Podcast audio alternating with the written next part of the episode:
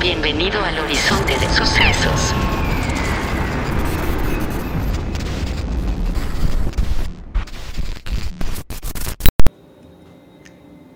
2020, Netflix anunció que había adquirido los derechos por el problema de los tres cuerpos. Apenas hace poco más de un mes, por fin publicaron el trailer de esta nueva serie de ciencia ficción que está programada para estrenarse en el 2024.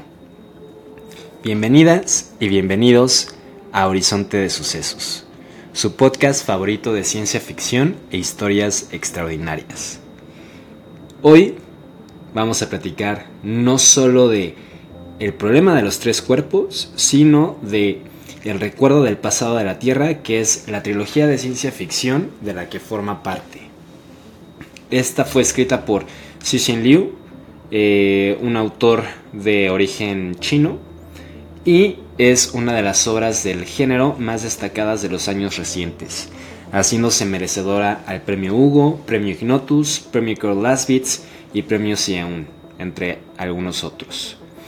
Lo destacable de esta obra es que logra plasmar no solo eh, el presente, sino que también abarca varios fragmentos del pasado histórico, sobre todo de China, pero a nivel global, y empieza a partir de esto a construir eh, posibles situaciones que en un futuro nos pudiéramos enfrentar como humanidad entera.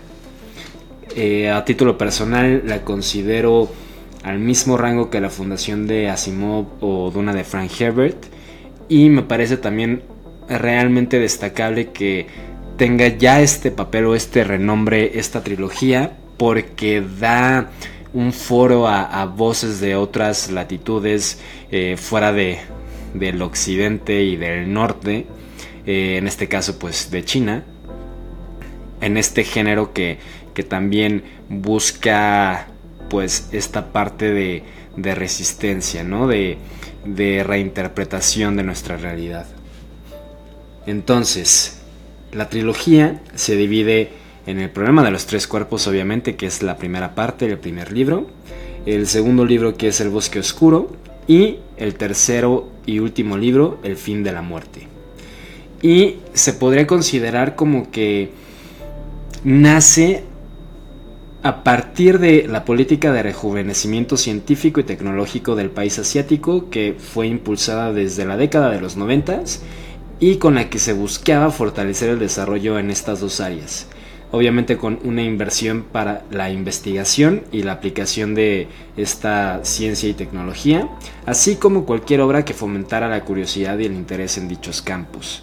Pero también es importante mencionar que no solamente esta política eh, de los 90, sino que desde 1978 China ya estaba eh, intentando impulsar este tipo de, o, estas dos eh, disciplinas, esta, la ciencia en general y la tecnología, para o como herramienta, como eh, vehículo para convertirse en una potencia mundial. Esto también surge en, estos años que, hay por ahí un cambio de gobierno en China, entonces se empiezan a, replantear y a reestructurar ciertas situaciones. Eh, um, y por ahí hay, no, recuerdo específicamente el nombre, pero eh, este rejuvenecimiento se da en cinco áreas eh, y una de estas áreas es la ciencia y la tecnología, ¿no? Entonces ese es un poquito el, contexto de, cómo surge esta obra, más allá de, pues, de las experiencias propias de, del autor que es Xixin Liu, eh, que también él es un ingeniero, mm, no recuerdo ingeniero de qué, pero él estudia una ingeniería y pues bueno, todo esto, toda esta política de, rejuvenecimiento en la ciencia y la tecnología y el, y el hecho de que Xi Yu sea un ingeniero, pues se ve reflejada en, en, las tres, en las tres novelas, ¿no? En las tres partes de esta historia, en los tres libros, eh, que pues llegan a tocar temas complejos e incluyen descripciones científicas bastante técnicas, pero más allá de tener que revisar alguno que otro concepto en fuentes externas, no significan un, un obstáculo o un impedimento para que cualquier tipo de lector o lectora puedan disfrutar o entender la obra. Porque al final, Xi Yu termina por desarrollar o por plantear estos temas y conceptos eh, con bastante claridad, ¿no? Y también obviamente eh, utiliza metáforas, utiliza analogías y de hecho dentro de la misma historia explica eh, estos, estas, estos temas, ¿no? Entonces no se sientan intimidados. Creo que por ahí sí he visto, eh, por ejemplo, en TikTok o en algunas otras plataformas que la gente dice que es eh, compleja esta trilogía. No, no me parece, o sea, no es, no es una historia para niños. No es, no, no tiene un lenguaje tan amigable, tan amigable en ese sentido, pero tampoco se dejen intimidar por, por estas opiniones. Creo que ahí igual y yo puedo estar equivocado, obviamente, pero la mejor forma de que ustedes sepan qué tan compleja aún no puede ser es que la lean, ¿no? O en todo caso, pues que vean la serie ya eh, en enero de 2024 que esperemos esté lista y también esto depende mucho de, cómo vayan las huelgas eh, en Hollywood, etcétera, ¿no? Que ahí no, sé qué tanto afecte porque esta producción me parece que es británica, eh, um, pero bueno, habrá que esperar. Entonces, la trilogía se divide en estos tres libros y a grandes rasgos eh, lo que plantea el recuerdo del pasado de la Tierra son las posibilidades de vida extraterrestre en el universo y describe los escenarios de un eventual contacto con estas civilizaciones, sobre todo contemplando los riesgos que implicaría para nosotros dadas nuestra condición humana, social y científica. Eh, algo también importante mencionar es que la trilogía no cuenta con un único o una única protagonista, sino que con el paso de, la historia, la importancia de cada personaje va cambiando, así como los mismos personajes van entrando y saliendo de la historia, porque eh, la historia abarca un lapso de tiempo inmenso. Eh, algo que sí es que los, los personajes principales son presentados al inicio de cada eh, uno de los libros al estilo de Cien años de soledad de García Márquez. Eh, este lapso de tiempo que abarca eh, inicia en la Revolución Popular de China del siglo pasado hasta concluir millones de años en el futuro. Aquí empezamos con la sinopsis y con el análisis de, cada uno de los libros. va a haber un poco de spoilers, nada que les vaya a, arruinar su experiencia de lectura o su experiencia de mirar la serie pero para que estén avisados. La primera parte, El problema de los tres cuerpos, fue publicada en el 2006 y recibe su nombre del problema sin solución general descrito en física acuñada con el mismo nombre. Eh, este problema consiste en determinar en cualquier instante las posiciones y velocidades de tres cuerpos diferentes, de cualquier masa, sometidos a atracción gravitacional mutua, partiendo de unas posiciones y velocidades dadas. El ejemplo más común con el que se suele representar eh, este problema es la relación que hay entre el Sol, la Tierra y la Luna. Eh, obviamente, pues cada uno de estos cuerpos influye en los otros dos, eh, desde por su masa, por las órbitas que, van describiendo cada uno de estos cuerpos, etc. ¿no? Y no, solo estamos hablando de que influyen en, en esta cuestión orbital, sino que también los ecosistemas que hay dentro de cada uno de estos cuerpos, eh, pues también son afectados por, por los otros dos. La, luna, por ejemplo, afecta a las mareas de, de los cuerpos oceánicos de nuestro planeta. Obviamente el Sol pues también dicta mucho la, vida o los ciclos de vida de, de cualquier eh, forma de vida, valga la redundancia, en nuestro planeta, ¿no? Entonces, eh, pues si hay una hay un impacto directo en esta situación. Obviamente el problema de los tres cuerpos, pues solo el problema de física, solo se encarga de escribir a nivel físico, a nivel de fenómeno físico la situación, ¿no? Entonces no, no quizás no ahonda eh, tanto en estas otras cuestiones, pero pues hay un impacto. Algo importante de decir también es que eh, esta situación de que no tiene una solución general se debe a que las variables, eh, como mencionaba, desde la masa de cada uno de los cuerpos, eh, la distancia que hay entre, entre cada uno de ellos, etcétera, pues van a ser diferentes. Por eso, pues tanto el proceso como, o más bien el método como la respuesta, pues van a ser completamente diferentes una de la, de la otra, ¿no? Y también eh, es importante decir que la mayoría de, las soluciones que se presentan para, este tipo de problemas, eh, más allá de, física, que sí describen el fenómeno físico, pero están planteadas desde eh, la cuestión de estadística y probabilidad, ¿no? específicamente mecánica estadística. Pero bueno, ese es, el concepto a nivel de física o a nivel de ciencia, pero ya la historia de esta trilogía de ciencia ficción, eh, pues empieza durante la Revolución Popular de China. Eh, aquí se enfrentaban el bando nacionalista del Kuomintang y el Partido Comunista de China. Esta revolución abarcó desde 1927 hasta 1949. Con la victoria del bando comunista y la instauración de la República Popular de China. Este es un conflicto eh, larguísimo dura pues prácticamente 22 años y también se empalma por ahí tanto con buena parte o prácticamente toda, toda la Segunda Guerra Mundial y el inicio de la Guerra Fría.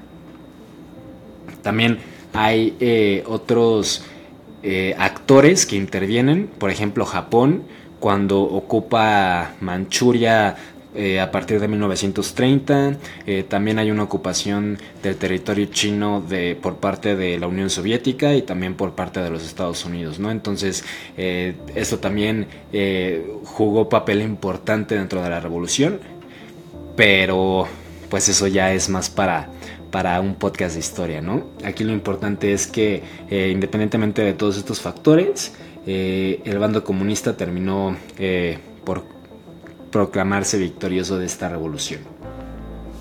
Y según plantea eh, Cixin Liu, eh, y digo según plantea en, su historia porque realmente no tengo tanto conocimiento porque no tengo todas las fuentes que necesitaría para poderles hablar más de este conflicto y también porque no, no hablo el chino. Pero como plantea Cixin Liu, en esos momentos con una sociedad china bastante golpeada, se empezó una persecución contra cualquier opositor, no solo del Partido Comunista, sino también con las ideas, eh, con cualquier persona que, compartiera ideas eh, consideradas occidentales o capitalistas. Eh, algunos de los principales sectores afectados por esta persecución fueron el académico y el científico. Y aquí en la parte de la ciencia, eh, en la historia nos plantean que, por ejemplo, la física era considerada una ciencia completamente occidental, no era, estaba prácticamente vetada en China.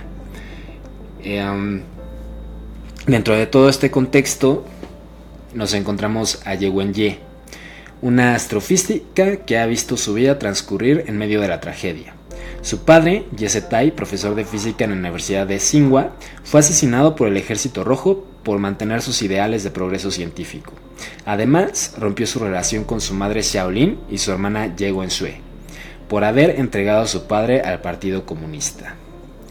Pasan por ahí más cosas, pero eh, Ye Wenye termina siendo enviada a un campo de trabajos forzados, en donde la mala suerte la seguirán acompañando eh, pues un poco más de tiempo y es por una casualidad y por el renombre de su padre y el que ella misma se había forjado dentro del, campo de la astrofísica que termina en la base Costa Roja, uno de los pocos lugares de investigación científica que quedan para la observación espacial y en donde formará parte de un proyecto de investigación sobre vida extraterrestre. Eh, por cierto, la base Costa Roja aparece en el trailer de, la serie de Netflix. Eh, y les voy a dejar en las notas del episodio en cualquier plataforma que, lo escuchen o lo vean. Eh, para que puedan ir a, ver el trailer por si no lo han visto. Después de un tiempo de que Ye Wenye ya está en Costa Roja y empieza a incluso escalar dentro de la jerarquía de la de la organización, eh, pues se encuentra en un sistema estelar conformado por tres estrellas y un planeta, vestigios de una posible civilización a la que termina contactando e invitando al planeta Tierra. Esta es la civilización trisolariana. De ahí saltamos al presente con Wang Miao, un investigador de nanomateriales que trabaja en el desarrollo de un nuevo acelerador de partículas y que además es aficionado a la fotografía. Esta afición no tiene tanto impacto en la historia, pero sí tiene por ahí eh, una influencia en el desarrollo del personaje. Wang Miao ha logrado algunos avances en el desarrollo de nuevos nanomateriales que permitirían, por un lado, aumentar la capacidad de los aceleradores de partículas y por el otro, un rango de aplicación en casi cualquier campo, sobre todo el armamentístico. Sin embargo, un día empieza a ver un número flotando en el aire. Y más que verlo flotando en el aire, eh, pues entre que lo ve flotando en el aire y entre que está pegado prácticamente a su retina porque él es el único que lo puede ver, pues queda completamente extrañado, ¿no? Sacado de onda y empieza a buscar respuestas, mientras nota que este número no es únicamente un número, sino que es una cuenta regresiva. Y obviamente aquí surgen más preguntas, surge la cuestión de, eh, pues, qué pasará cuando este número llegue a cero, ¿no? Sin mayor conocimiento al respecto, Wen Miao es capturado por Xiqiang, mejor conocido por su apodo Dashi, un policía especialista en contraterrorismo, y es llevado a una sede del gobierno en donde hay un equipo conformado por agentes de prácticamente todo el mundo, de la CIA, la Interpol, etc. Ahí le explican a Wang Miao que los más importantes científicos del mundo se han empezado a suicidar sin mayor explicación o evidencia de que hubiera algo mal con ellas y ellos. Miao continúa siguiendo el misterio junto a Dashi, quien fue asignado para su protección, y se topará con una extraña asociación de activistas muy relacionada a la civilización trisolariana y un videojuego de realidad virtual. Este videojuego altamente avanzado en cuanto a gráficos y demás detalles técnicos, consiste en una simple y única misión, evitar que el mundo que lo habita sea destruido. Pero esto no será tarea sencilla, porque las heladas noches pueden durar siglos y el sol que alumbra los días es capaz de incinerar a cualquier forma de vida y estructura. Solo hay unos pocos momentos en los que se puede habitar en este mundo virtual. Mientras no se encuentre la respuesta eh, o la solución a este apocalipsis, el ciclo continuará repitiéndose de forma infinita. Y aquí es que, eh, pues cada que se empieza a destruir este, este universo o este mundo, eh, pues el juego eh, da un game over, ¿no? En el que pues todos los jugadores tienen que salir del juego por, por un tiempo y ya después pueden volver y ya se encuentran en otro contexto, es otra situación. lo único que se sigue manteniendo es esta cuestión de que va a haber, se va a destruir este planeta. Em, además, Wen Miao conocerá a una Ye ya anciana para poco a poco hilar los puntos que conectan a la cuenta regresiva, la comunidad científica, el videojuego, la Asociación Terrestre Trisolariana y el pasado de Ye. Esta primera parte eh, podría considerarse que inicia de forma lenta, sobre todo por todo el contexto histórico sobre la Revolución Popular de China que nos describe, pero conforme avanza la historia se irá convirtiendo en un emocionante thriller mientras sienta las bases de lo que sucederá en las siguientes entregas. Acá las principales preguntas que intenta responder y plantearse Xin Liu son, en un universo tan vasto, ¿es realmente posible que no exista ninguna otra forma de vida o civilización? Y ¿Merece la pena cambiar a los seres humanos e incluso salvarlos? ¿O será la traición el fin de nuestra especie el mayor acto de misericordia? También pues está justo esta situación, este planteamiento de, de qué tanto afecta el contexto en el que una persona se desarrolla al momento ya de, de tomar eh, decisiones que posiblemente sean más importantes eh, o que impliquen una importancia no solo para esta persona, sino para pues el resto de su sociedad o incluso de su civilización, ¿no? Eh, está muy bien estructurada la historia. en el sentido de que, sobre todo en la parte de los personajes, en el sentido de, por quienes escucharon el episodio anterior con Ryu, esta cuestión que platicábamos de que es muy fácil eh, conectar con ellos porque incluso si no estamos completamente de acuerdo con las acciones, las actitudes o las decisiones que están tomando estos personajes, entendemos por qué lo están haciendo. Y pues eso habla de repito, una muy buena construcción de personajes. Además, eh, la cuestión de, ética o moralidad también es una, situación en la que reflexiona Xixin Liu mucho a lo largo de este libro. Eh, en esta, en esta parte de pues qué está realmente mal ¿no? para, la civilización si de todas formas esta ética o esta moralidad es constantemente pisoteada ¿no? por las personas que, que están en el poder o que toman las decisiones. No, no es mi parte favorita, no, es, un, muy buen libro, eh, pero la historia se, pone mejor, ¿no? Entonces no, no es mi libro favorito, probablemente mi libro favorito es este segundo, que es titulado El bosque oscuro y que comienza casi de inmediato al final del primer libro. Aquí la humanidad ya sabe eh, de la existencia de esta sociedad trisolariana, de esta civilización trisolariana, y spoiler alert, de sus planes para conquistar nuestro planeta. Calculando su llegada dentro de 421 años, con una avanzada de algunas naves llegando unos años antes, me parece que son 200 años antes o 100 años antes, una cosa por el estilo.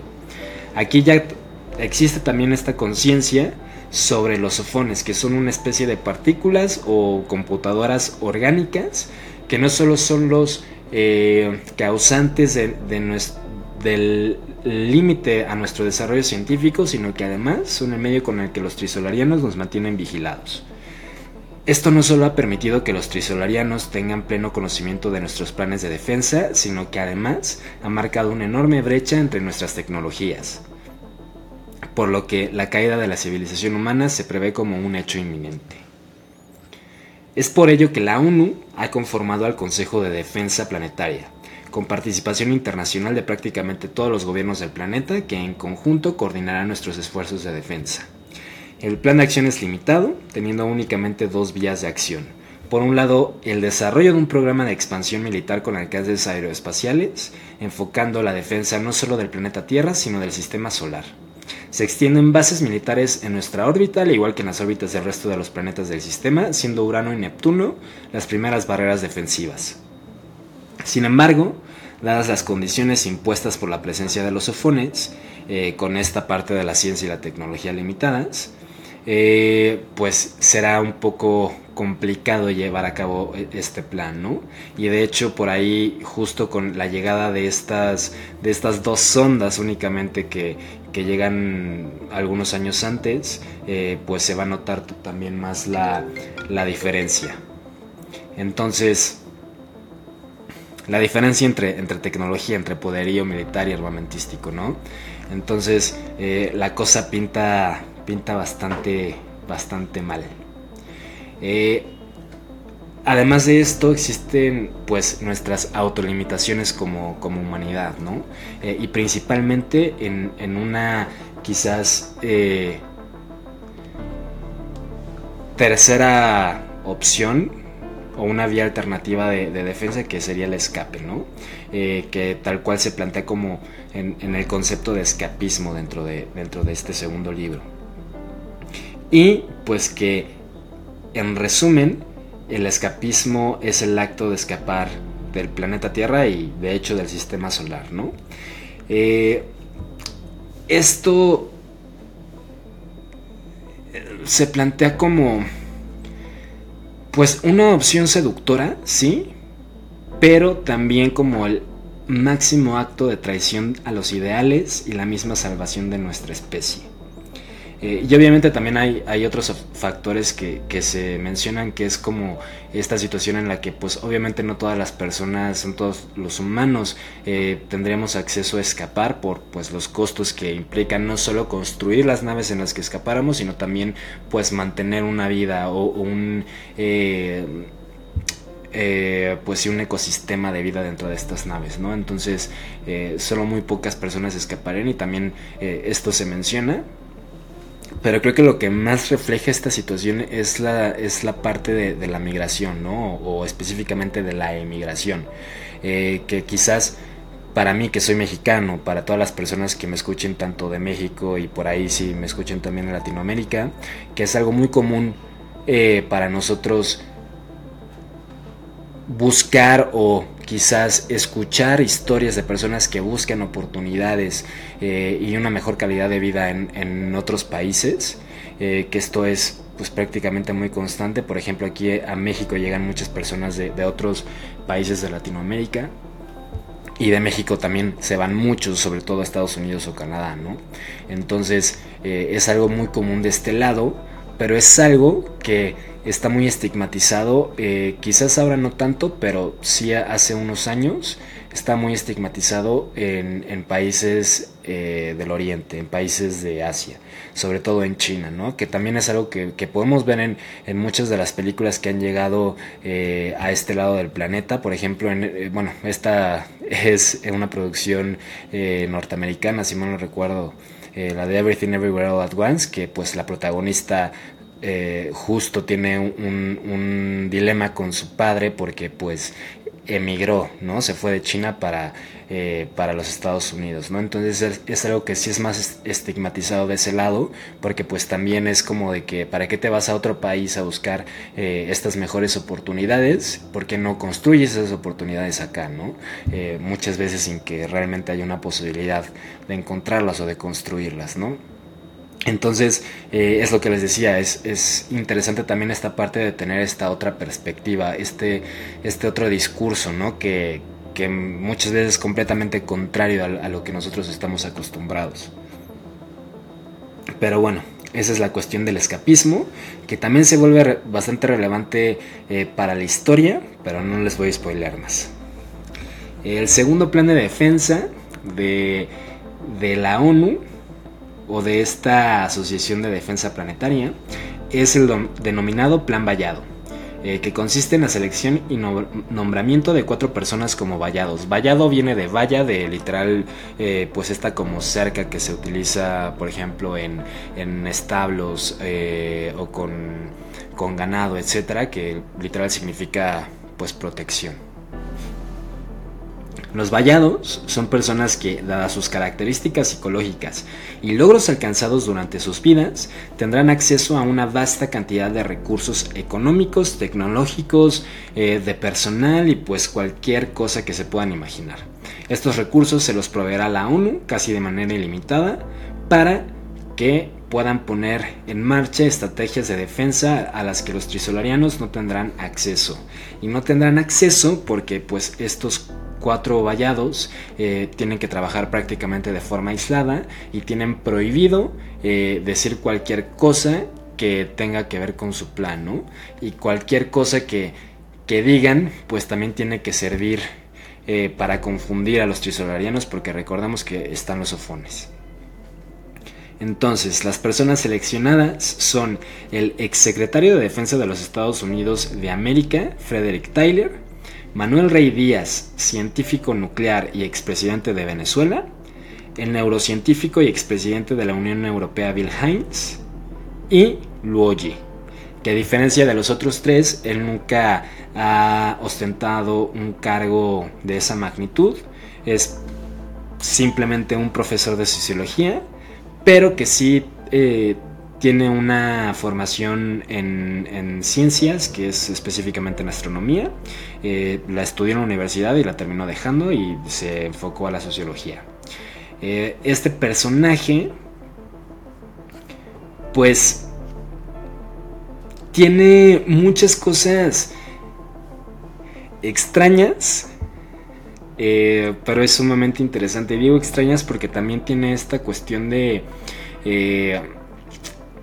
de no pertenecer o, de no tener mucho interés en, en, cosas que al menos los otros tres vallados sí tienen, ¿no? Por ejemplo, no le interesa para nada ser un vallado, no prácticamente ni le interesa que, van que vayan a llegar los trisolarianos, solo quiere tener una vida tranquila, de hecho por eso se vuelve profesor y, y pues ya no tiene una ambición más allá de, eso. Eh, esto va a ir cambiando conforme avanza la historia, no por el proyecto Vallado, sino por ahí por otras situaciones. Y eh, se termina convirtiendo en no solo nuestro protagonista, sino el personaje clave de este segundo libro. ¿no? Aquí también nada más hago una pausa para mencionar que estos cuatro vallados, eh, o más bien la Asociación Terrestre Trisolariana, van a eh, nombrar a, tres desvalladores para combatir a Frederick Tyler, Manuel Rey Díaz y Bill Hines. En una lucha sobre todo mental, ¿no? Para pues eh, evitar que estos tres vallados pues consigan algún, alguna estrategia lo suficientemente buena como para detener a los trisolarianos, ¿no? A Luoji no le nombran un vallado porque por estas situaciones extrañas de su personalidad o, de su personaje, pues eh, él, él tiene la posibilidad de ser su propio desvallador, ¿no? De que pues por esta falta de ambición o por otros, otros, otros temas, pues no termine consiguiendo realizar una estrategia, ¿no? Entonces, eh, así está la, situación del plan vallado. Eh, sí, también es importante mencionar que Luoji es, tiene una relación con Ye Wenye en algún punto de la historia y que además ha sido blanco de varios intentos de asesinato por parte de la civilización trisolariana y de la Asociación Terrestre Trisolariana. Porque es catalogado como una posible amenaza, ¿no? Entonces tiene estas contradicciones, tiene muchas contradicciones este personaje. Eh, de hecho, está constantemente huyendo de la realidad en la que vive, a la vez que busca algo que aparentemente solo vive en su cabeza. Pero como les decía, terminará por ser pieza clave para entender y desarrollar la estrategia que nos garantice la supervivencia a la especie humana, ¿no? Y que es justo la hipótesis del bosque oscuro, que de donde viene el nombre de, de este libro, que no es algo ficticio, sí existe esta hipótesis, pero para profundizar en este punto tenemos que mencionar de forma obligatoria a Enrico Fermi y su paradoja. Enrico Fermi fue un físico italiano, ganador al Premio Nobel de Física, mayor, mayormente conocido por desarrollar el primer reactor nuclear. Por cierto, aparece en la película de Oppenheimer, para quienes ya la hayan visto y para quienes no, pues ya saben. Y eh, también es conocido por sus aportes en general a la teoría cuántica, la física nuclear y de partículas, la mecánica estadística y la radiactividad inducida. Pero pues quizás por lo que más se le recuerda, eh, sobre todo fuera de la comunidad científica, es por la paradoja de Fermi, que fue planteada de forma completamente casual en algún momento de 1950 y en términos generales describe esta aparente contradicción entre el supuesto de la existencia de vida extraterrestre a la vez que pues no existen evidencias suficientes y contundentes que la respalden, ¿no? Eh, pues justo es esta cuestión de eh, en un universo tan vasto es, prácticamente obligatorio que exista eh, pues otra forma de vida, ¿no? Pero si es así, ¿por qué no tenemos pues una evidencia? Obviamente pues alguna de estos dos supuestos tiene que estar mal. Es decir, o no existen otras civilizaciones en el universo aparte de la nuestra, y por eso no tenemos evidencia de que existan, o nuestras observaciones sobre el universo son, si no del todo incorrectas, al menos sí muy incompletas. Actualmente existen varias teorías o posibles respuestas a esta paradoja, Pero obviamente, y para no desviarnos del tema, nos vamos a centrar en esta de la hipótesis del bosque oscuro. Fue escrita por el astrónomo y autor David Brin en su resumen de 1983 de los argumentos a favor y en contra de la paradoja de Fermi. Parte de una base o, parte más bien de, de la teoría de juegos y es considerado o entra dentro de la categoría de un juego de información secuencial e incompleta que es aquel en el que todos los jugadores actúan en secuencia, uno tras otro, y ninguno es consciente de toda la información disponible. Entonces, de forma resumida, la hipótesis del bosque oscuro consiste en dar por sentado no solo que existe vida en el universo, fuera del planeta Tierra, sino que además es vida inteligente. Todas estas civilizaciones, incluida la nuestra, sabemos que existen otras, o percibimos, o eh, tenemos el presentimiento de que existen otras civilizaciones. Lo que no sabemos, lo que no podemos eh, definir por falta de, de conocimiento, es si son más o menos avanzadas, ni si son pacíficas o si quieren o no tener relación con otras. Esto nos deja tres posibles opciones o tres posibles caminos. Comunicar de alguna forma que existimos, arriesgándonos a ser eliminados en el peor de los casos. El segundo camino es enterarnos que existe otra civilización, dándonos la oportunidad de relacionarnos o entrar en conflicto con esta otra civilización. Y el tercer camino es no hacer nada. ¿No? Ni buscar otras civilizaciones, ni dejarnos encontrar por otras civilizaciones. Obviamente las dos, los dos primeros caminos detonarían en diversas posibilidades, ¿no? Y es justo lo que Luigi tendrá que ir eh, resolviendo y, viendo hacia qué camino nos, vamos a dirigir. En esta segunda parte, que para mí es, es mi favorita, sobre todo por este tema de los vallados, eh, y por, por, por otras situaciones también, pero es la que más me gusta. No necesariamente que sea el mejor libro, pero es el que más me gusta. Cixin Liu aborda de forma metafórica el constante conflicto al que la sociedad humana ha sido sometida. Eh, por sí misma, ¿no? O sea, no es que el conflicto nazca de la nada. Y también critica tanto a las potencias mundiales como a los líderes políticos que generalmente encontramos en los gobiernos de cada país.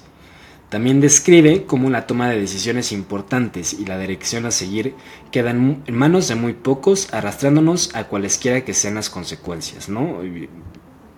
prácticamente todos los países tienen este, este sistema político democrático en la que se van eligiendo representantes, pero pues estos representantes son los, eh, por un lado, los que representan al país, eh, en muchos países también son los que terminan teniendo eh, la injerencia completa de las decisiones importantes y en otros países también existen otros poderes, por ejemplo en, México está el poder legislativo, el poder ejecutivo y el poder judicial, el poder ejecutivo es el presidente, el poder legislativo son cámaras de senadores y diputados y el poder judicial está representado por la Suprema Corte de Justicia, ¿no? Entonces eh, cada uno de estos poderes tiene eh, cierta injerencia en cierta, en cierta cancha y pues van tomando decisiones diferentes, ¿no?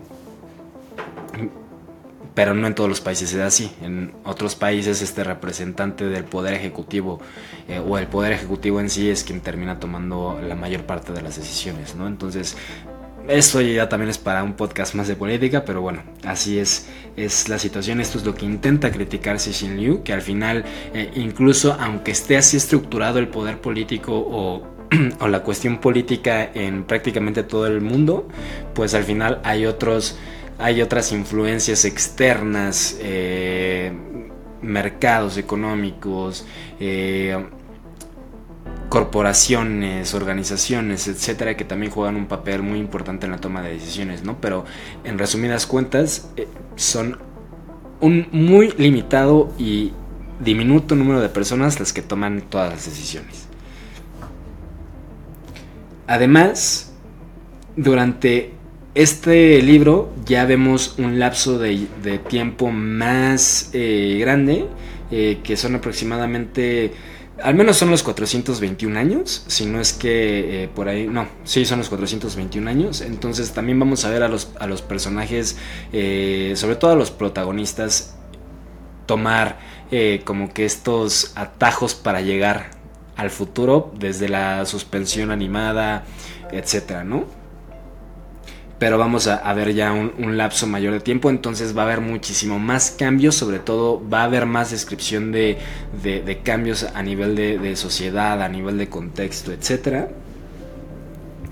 Y también otra de las cosas que plantea es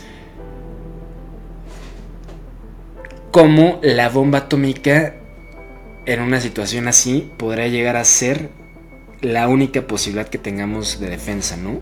Pero no necesariamente, y esto va a depender de cada, de cada lector y de cada lectora, el, la interpretación que le dé. No necesariamente es que esté justificando la creación de la bomba atómica con todo lo que esto implicó, ¿no? Eh, lo de Japón, etcétera, etcétera, etcétera. Sino que quizás también es esta, esta parte de que la única forma en la que se justificaría haber hecho una arma tan destructiva sería en una invasión extraterrestre, ¿no? Para defendernos de una eh, amenaza que sobre todo tenga recursos eh, tecnológicos mucho más adelantados a los nuestros, ¿no? Entonces, eh, creo que ese también podría ser el planteamiento.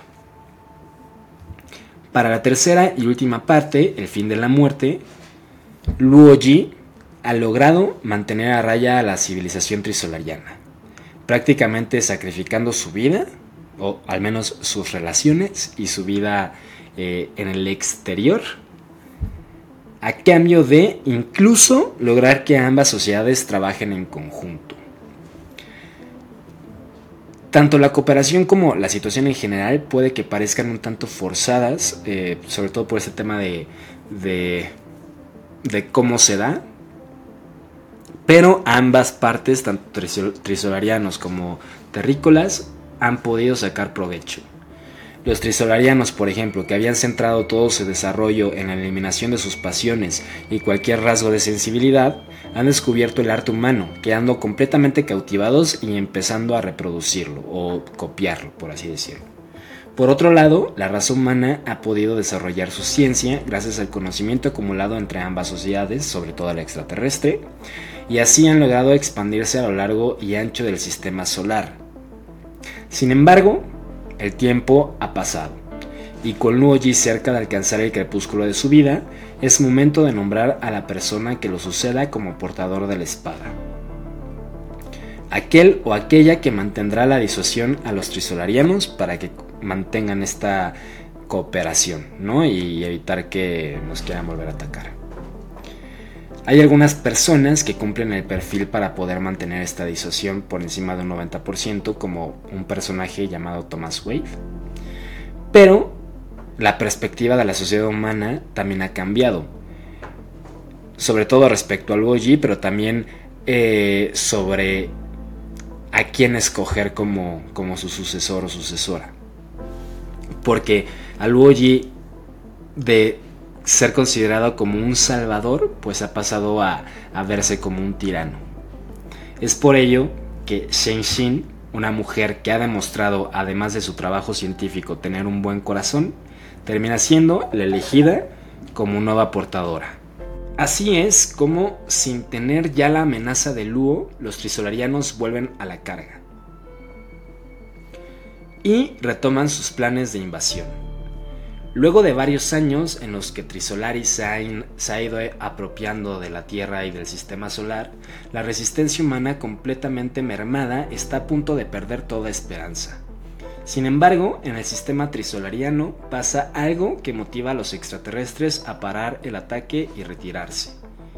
Pero la humanidad está lejos de la salvación, de hecho el riesgo es ahora mayor ha entrado en un escenario con más protagonistas en la que dependerá de sus propias capacidades para salvarse.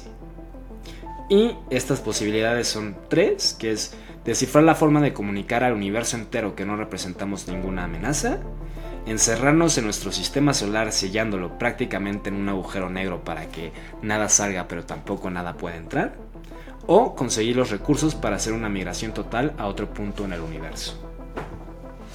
Shang Xin será la principal testigo, ya sea de la salvación de nuestra especie o de la completa aniquilación. En esta tercera parte, el fin de la muerte y la culminación de la trilogía del recuerdo del pasado de la Tierra, Cecil New termina por plantear, por un lado, un futuro quizás desesperanzador, y por el otro, que la naturaleza de todo lo que compone el universo tiene un inicio y un fin. Además, retoma las ideas que ya planteaban Herbert y Asimov, principalmente de cómo la exploración espacial es el verdadero camino a una posible evolución y un mayor desarrollo. Obviamente con varias referencias a estos autores, al igual que a Interstellar, de Christopher Nolan, entre varias y varios otros. Eh, hay muchas referencias, de hecho, en toda la trilogía, a muchas obras de ciencia ficción. Eh, también hay, para que vayan tomando notas, están, me parece que bastante bien ejecutadas.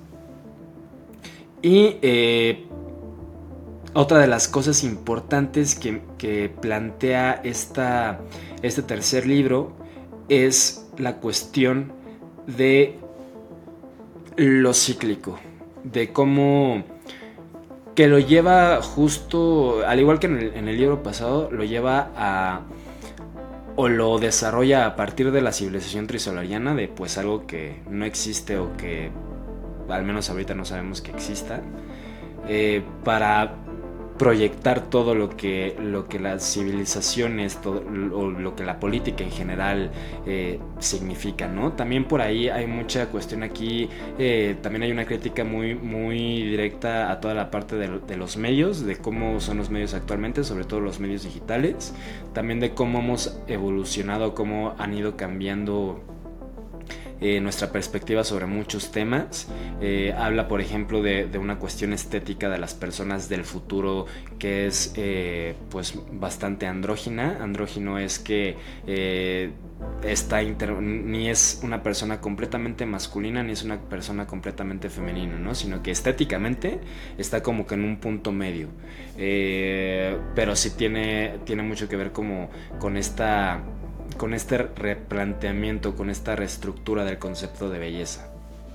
Entonces, también hay una crítica en eso, también hay una crítica, por ejemplo, eh, o hay una reflexión sobre cómo los, los valores y los ideales de, de, de generaciones pasadas comparadas a los nuestros eh, y así va, va desarrollando también mucho más la parte, la parte social, ¿no? La parte, eh, pues sí, de sociedad, de cómo, de cómo van cambiando las sociedades, pero desde una parte del ciclo y una parte del conflicto, ¿no? Siendo los principales eh, pilares de este, de este desarrollo, más que pilares, las cosas que, que, se mantienen como un, como un parámetro, ¿no? Que sin importar qué tanto cambiemos, siempre va a existir el conflicto. Pero también plantea esta cuestión del conflicto como otro, otro vehículo u otro impulso para, para el desarrollo. En su totalidad, la trilogía del recuerdo del pasado de la Tierra narra, describe y proyecta el futuro no solo de nuestra civilización, sino del universo que desconocemos sobre el fundamento de que cualquier ecosistema o incluso universo, tanto en escala micro como macro, evolucionan dependiendo de las interacciones de los organismos que, que los habitan tienen con ellos y entre ellos. Tanto organismos como ecosistemas están completamente conectados y, también de esto ya hay mucho, mucho trabajo de investigación y muchas hipótesis y teorías de cómo eh, Obviamente, en el caso de nuestro planeta, pues ha cambiado a partir de la existencia de, nosotros, ¿no? de nuestra civilización. Y no solo de nuestra civilización, sino también de cualquier organismo que la habita. ¿no? Eh, un poco cómo funciona la cadena trópica, que la cadena trópica es eh, es lo mismo que la cadena alimenticia, la que, la, que la cadena alimentaria, pero la cadena trópica habla de energía, ¿no? Es esta cuestión de cadena eh, alimenticia, pero en cuanto a cómo se va transformando la energía eh, a, partir de, cómo se consumen eh, entre depredadores, presas, etcétera, ¿no? Entonces es un poquito este mismo planteamiento, pero llevando, llevado sobre todo a una escala macro de cómo el universo, independientemente de cómo sea, que no, obviamente no, lo conocemos a profundidad, independientemente de cómo sea, es, eh, pues se ha visto afectado por nuestra presencia y posiblemente por la presencia de las civilizaciones que puedan estar allá afuera. ¿no? Entonces, esa es un poquito la base en la que está construida toda, toda, esta, toda esta trilogía. Y también pues ya a nivel micro, a nivel de, nuestro planeta, que es lo que conocemos, eh, pues también habla de cómo el calentamiento global, la desertificación de los suelos, las fluctuaciones eh, que les mencionaba en, la cadena trópica o en la cadena alimenticia, de cómo eh, se han extinto diferentes especies, etcétera, pues todo ha cambiado, ¿no? Y todo esto va cambiando y va evolucionando a partir de, de quienes estamos dentro de este planeta. Y pues ese es en resumen la historia de, esta trilogía. Eh, podríamos hablar mucho más, son libros bastante extensos, eso sí cabe mencionarlo. Eh, por ejemplo, yo me tardé aproximadamente un mes y medio en leerme los tres libros, pero quizás yo leo un poco rápido, o sea, esto va a depender de la lectura de cada persona. Eh, creo que si empiezan ahorita, probablemente les daría tiempo de terminarse la trilogía para enero de 2024 que se estrene la serie. Pero eh, pues tampoco es obligatorio, ¿no? O sea, pueden leer nada más la primera parte, o pueden ver primero la serie y después leer eh, la primera parte o la trilogía completa, ¿no? Ahí como vaya decidiendo cada, cada uno y cada una. Pero sí tomen en cuenta que, son, libros, son libros largos. Son muy fluidos, no son tediosos pero sola. Eh, y ya hablando de, lo que puedo esperar de, la adaptación de Netflix, que no sé qué tanto vaya a estar adaptando de estos tres libros, porque también hay cosas que entre libros se conectan y que eh, pues se pueden, se pueden adaptar dentro de una misma temporada, por ejemplo. No sé cómo la vayan a adaptar. Pero al menos pues estaría adaptando eh, una parte del primer libro, obviamente. Y sí espero algo verdaderamente impresionante. En el trailer se ve algo espectacular. Obviamente pues los trailers suelen ser así, pero sí tengo un estándar eh, bastante alto para, lo que podamos ver. Eh, es, es, la producción está a cargo de David Benioff y D.B. Weiss, o D.B. Weiss, productores de Game of Thrones, y eh, en conjunto con Rian Johnson como director y Alexander Wu como guionista. Sé que también esto pueda generar una incertidumbre, sobre todo por lo que pasó en la última temporada de Juego de Tronos, que de hecho yo ni terminé de ver esa última temporada porque no me estaba gustando. Eh, pero sí hay que considerar que no tampoco fue la peor temporada de, una serie de televisión en la historia, ni cerca. Y todo lo que había las anteriores temporadas habían sido muy muy buenas de Juego de Tronos, ¿no? Creo que tiene mucho que ver sobre todo porque la historia no estaba terminada en la parte de las novelas, que pues tuvieron que ir adecuando ciertas cosas y quizás por ahí eh, tuvieron errores. Pero con esta que ya es una trilogía eh, terminada, creo que eh, al menos no, no, al menos hay algo ya constituido que es muchísimo más fácil eh, partir con eso, ¿no? Saber que ya hay un inicio y un fin y pues ya de ahí no, no, no, le puedes mover o no, no le necesitas mover nada, ¿no? Entonces eh, creo que al menos el beneficio de la duda pueden tener estos, estos señores. Y pues solo queda esperar para 2024 que podamos ver ya por fin esta, esta gran serie que creo que se puede convertir en una de las series imperdibles de, la televisión. Pero a mí me encanta esta trilogía, entonces quizás es mi, mi yo fanático hablando. Pero bueno, si pueden sí vale completamente la pena que, que lean los libros. Si no, tampoco, repito, pasa nada. Pero se estarían perdiendo de, de mucho, la verdad. Ya saben que me encuentran como Peralta, Peralta, Peralta, Peralta punto, Peralta punto, Peralta guion bajo en Instagram y en TikTok.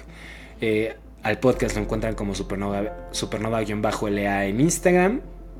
Como Horizonte de Sucesos en plataformas de, de streaming de podcast y en YouTube. Y me encuentran a mí como Peralta, Peralta P en Twitter, ahora X. Y pues por ahí es en donde estoy activo. Entonces ahí me pueden buscar. Me pueden dejar comentarios sobre si ya leyeron esta trilogía, en qué parte van, cualquier cosa que, que, quieran, pues ahí nos encontramos en redes y nos escuchamos en el próximo episodio.